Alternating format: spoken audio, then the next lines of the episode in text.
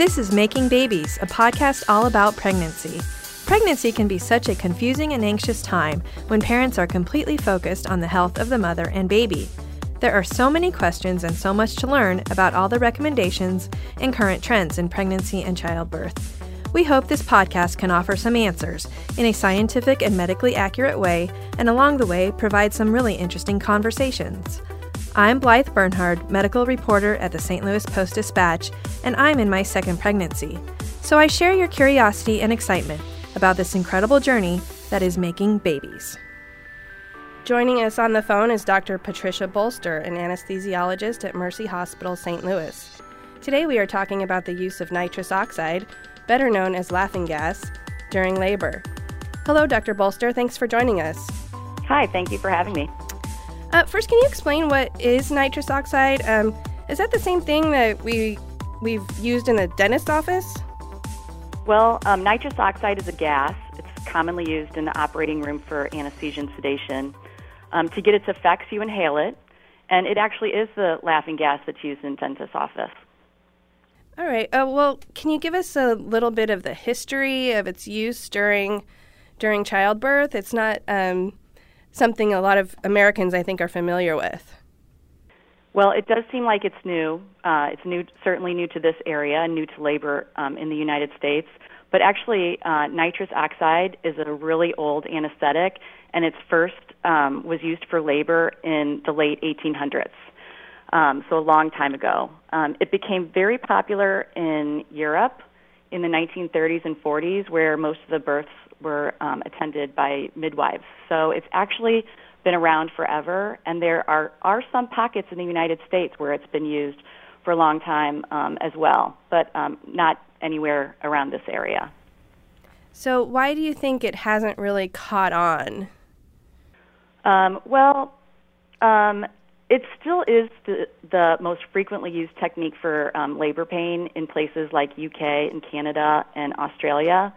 In the United States, um, the te- techniques became more popular, which basically had more profound effects, like twilight sleep that we that was used in the mid 1900s, and then saddle blocks, and then um, epidural analgesia, which became popular in the 1970s and remains the gold standard for pain relief in labor.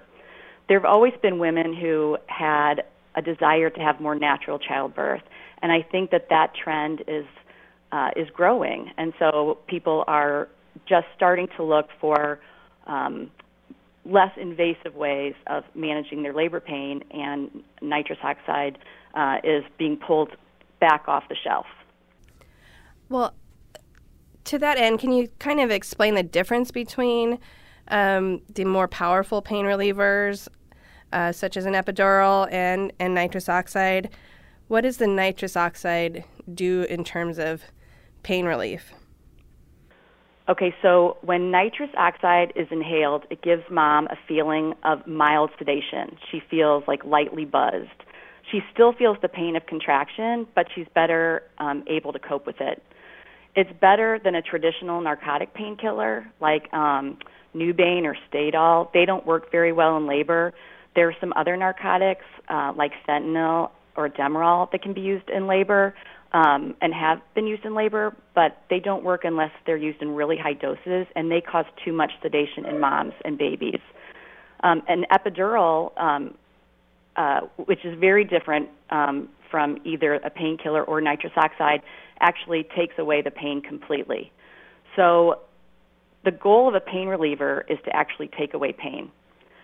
For example, we rate pain on a scale of 1 to 10, with 10 being the worst pain you can possibly imagine and and 1 being minimal pain. If a mom describes pain of 8, um, a pain reliever will reduce that pain score. A sedative, like nitrous oxide, may not really reduce that pain score at all, but makes the mom better able to tolerate the pain. Does that make sense? Yeah, so you still feel the pain, but you're not as bothered by it? That's exactly right. So after an epidural, a mom may say her pain goes from an 8 to a 0. With nitrous oxide, the mom may still say her pain is 8, maybe a 7, but she's still satisfied with the nitrous oxide because she can handle the pain better. Okay. Does it make you feel sleepy or goofy, silly? How does it how do the moms say it makes them feel? It really doesn't um, make you feel um, sleepy or goofy. Like the moms will feel mildly sedated. I call it like a light buzz that they'll feel. They don't really get sleepy because they're still in labor and the contractions keep them stimulated. You know, they're still very engaged um, in what they're in what they're experiencing and what they're going through. They can get a little bit sleepy maybe in between contractions, but that is not even necessarily due to the nitrous oxide. Like that's just the the work of labor, you know, is making um, people feel a little bit sleepy. But they really don't get goofy or or act crazy. It's certainly not anything like um, using it when you are not having any sedation at all. Does that? Can you understand that? Like if you if you get nitrous oxide and you're and you're not having this really painful experience then you would feel goofy. You know, then you then you might act a little bit crazy. But when you're really engaged in this intense situation of labor, it doesn't it doesn't you don't get that way at all. Okay, because I, I think that is a concern of moms who want natural childbirth. They really want to be present and be in the moment and have this experience that they remember. And so, is, does nitrous oxide help with with people who want that sort of experience that is memorable. It it certainly it certainly does. It's not so sedating that moms um, lose memory. Um, it doesn't make you forget at all. Um, the the uh, dose that we use um, is is not the highest dose of nitrous oxide you can get. You actually get a higher dose when you're um, in a dentist's office. It just um, it's just a very uh, mild sedative, and the good thing about it is that when you stop breathing it, it goes away in minutes. So at any time, the mom can set it to the side and not use it and have absolutely no effects of it remaining. So mom controls the dosage. Um, there is there's so there's one dose with the machine that we use for labor, and that is 50% nitrous oxide and 50% oxygen. But the mom holds the mask herself, so she has complete control over how much um, of the of the gas she gets. So she can choose to use it for a couple contractions and then set it aside and not use it for as long as she wants. It is it is completely in her control to to use. And then, do you, as the anesthesiologist, do you have to be there on standby the whole time? Um, we actually do not. Um, with our moms in the birthing center, um, we see those patients ahead of time just to make sure that they are candidates and to answer any questions that they may have. And the same is true on labor um, uh, and delivery at Mercy. We'll go and meet the patient, someone from the anesthesia department, and we'll um, set it up. But once it's in action, um, the anesthesiologist does not need to be there. So, is this something that doctors are talking to their pregnant moms about? before they go into labor, or is it presented to them when they get there? How does the process work? At this point, it's a combination. Um, the new moms are being given information on nitrous oxide in the um, in Mercy childbirth classes and in the birthing center. Some of the patients learn about it from um, our labor nurses. Frequently, a patient who who knows that they don't want an epidural will offer that option um, you know, early in their labor, just to let them know that that's available.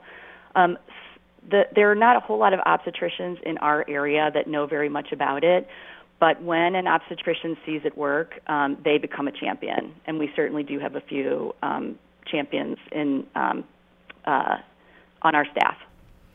So, how long has nitrous oxide been offered at Mercy, and how many women so far have have used it? Um, Mercy has been offering nitrous oxide for a little over a year, and I don't have exact numbers of how many people are taking advantage, but um, uh, we are getting more and more, and it's usually several um, each week. So, when you're first talking to moms about this option, what's their reaction? And, and, we're also curious about the reaction of their birthing partners. Are any of them saying, "Hey, uh, I'd like a hit of that"? Um, I think that we uh, do hear a lot of jokes about that, and um, we make them ourselves too. So, um, but um, we we actually do take it really seriously, um, and we specifically ask that the mask not be shared with family or friends. And um, and when somebody's using nitrous oxide and there is not um, somebody from the hospital in the room with them, like if the nurse isn't with them or if the midwife is not with them, we only allow one um, other family or support person in with them, just because you know we we want to discourage that type of um, that type of use. I mean, that would be really disappointing if something like that happened. Right. So, are there side effects or any risks for the mother and also for the baby? So, some patients can um, experience dizziness and nausea with nitrous oxide, but the doses that we use is is pretty low, and so it doesn't usually occur. That's not usually a complaint that we see. Um, the uh, there are really no risks to the baby at all, and um, some people are concerned. You might hear of people who um, who have you know in lay media you might hear of people who've died from nitrous oxide or you know the recreational use of nitrous oxide. And and that is when they breathe in just nitrous oxide and no oxygen. So that kind of low um, oxygen level um, we don't even worry about at this dose. It's just the dose that we use is is low and safe is does it make baby groggy at all or have any effects on on breastfeeding after baby's born? There there have been no effects that we've seen on on babies or on on breastfeeding. So is there anyone who should avoid it? Are there are there any contraindications for using nitrous oxide? Um, almost anyone can get nitrous oxide. Uh, there are very few rare medical conditions um, and there are some recent surgeries. Those are really the only contraindications. A, a, a pregnant person would it would be very unusual for a pregnant person to not be able to get nitrous oxide. So, who's your ideal candidate? Who's someone that you think this would be a perfect option for? The ideal candidate is someone who who has um, who highly desires having a more natural childbirth, who does not want a labor epidural, um, who gets to be about eight centimeters, you know, very, very active in labor, who is going to deliver within an hour or two. Um, the, the patients who are highly motivated, um, they they do the best. It's it's just that little extra where they get to a they get to a point where um, in their labor where they're like, oh my gosh, I don't think I can do it, but they're almost there. And then you give them the nitrous oxide, and they're just able to get over that last hump. Okay. Those are the patients that seems to work best in. So it's not something you're using for 20 hours during labor. No, we actually have a four-hour um, uh, time restriction on it now. It does, that four hours doesn't have to be continuous but um, we just don't have enough experience in our environment um, to be using it uh, longer term than that. We we see it as a as um, as a short term um, uh, use. Do you think this is going to catch on um, around town at other hospitals? Are moms talking to their friends and?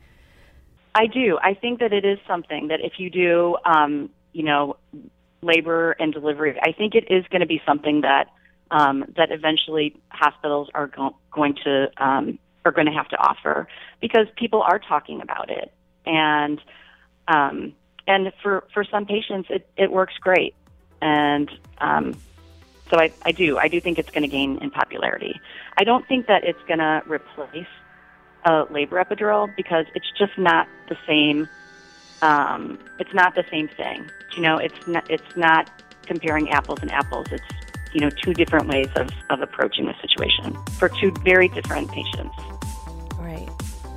Well, thank you so much. It's been a very interesting conversation, and we really appreciate you joining us. Well, again, thanks for having me. And you can find other episodes of Making Babies and other podcasts from Inside the Post Dispatch in your favorite podcast app or your favorite app store by searching Post Dispatch, or you can go to stltoday.com slash podcasts.